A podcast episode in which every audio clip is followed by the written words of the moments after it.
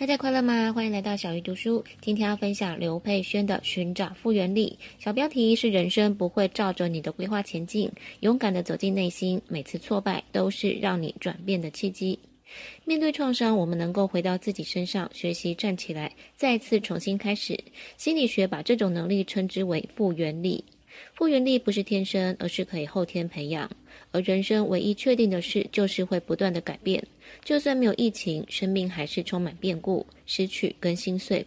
我们能够掌握的，就是这些事情发生时，自己如何回应。疫情发生的时候，作者看到很多人的 A 选项消失了，被裁员、被放无薪假、公司倒闭、婚礼无法举行。即使没有疫情，大家过去一定也遭遇过 A 选项消失。作者希望大家花一点时间，把这些经历写下来，接着回去读你写下的事件。当 A 选项消失的时候，你如何面对，如何去处理情绪？作者学习心理咨商，发现社会面对身体疼痛跟心理疼痛的态度很不同。当你跌倒，膝盖擦伤，你觉得很痛，但是你心里不会质疑，这么痛是正常的吗？你会赶紧消毒伤口，甚至恶化的时候会去看医生。可是心理受伤时，很多人会自我责备、质疑跟羞辱，觉得自己怎么为这么一点小事难过，是不是太敏感了？这种方式好像拿着刀子继续往伤口割了好几刀，不但伤口好不了，反而更恶化。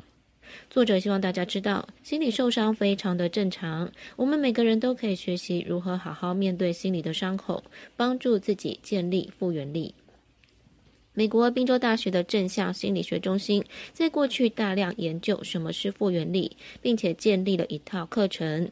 在这套课程，他们教导6种复原力技能，分别是自我觉察、自我调节、心智敏捷、乐观、自我效能以及连结。首先来看自我觉察，它是指可以察觉到自己的情绪、想法跟反应的能力。回想自己一天当中有多长暂停下来，观察内在发生什么事吗？第二个是自我调节，指的是你该知道该如何调节自己的情绪跟想法。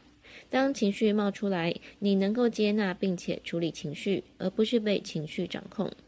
第三是心智敏捷，指的是你能不能跳出僵化制式的思考，用不同观点看待跟解读事情。你会把失败视为我不够好，还是从中学习的机会呢？第四是乐观，包含我们是否相信未来会更好。另外，乐观也包括我们如何看待压力，是把它视为可以克服的挑战，还是看成威胁。第五是自我效能，指的是你是否相信自己办得到，能够达成所设的目标。自我效能也包括你是否了解自己的优点，在遇到挫折的时候善用自己的长处。而第六个是连结，拥有良好人际关系是建立复原力重要的基石。你生命中是否有可以信赖的人？是否不管发生什么都有人让你依靠？有些连结可能来自比自己更大的力量，例如信仰或是大自然等。接着你可以替自己的6项复原力打分数，从1到10，看看自己获得几分，感觉如何，又观察到什么。想要建立复原力，第一步要能够看见跟面对挫败。现在社会很爱批评人玻璃心，喜欢评价正在经历失败或是挣扎的人，让失败成为可耻的事情，大家都不愿意谈论。作者希望邀请大家一起建立一个可以谈论失败跟挫折的社会，因为当这些失败被看见，我们才有机会去亲近、去面对，从失败的经验中增加复原力，能够学习跟成长。看到这里，我很感恩身边有值得信任的朋友。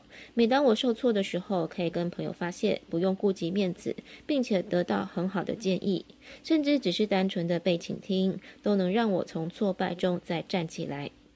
这2年疫情发生，每个人面对的问题都不一样。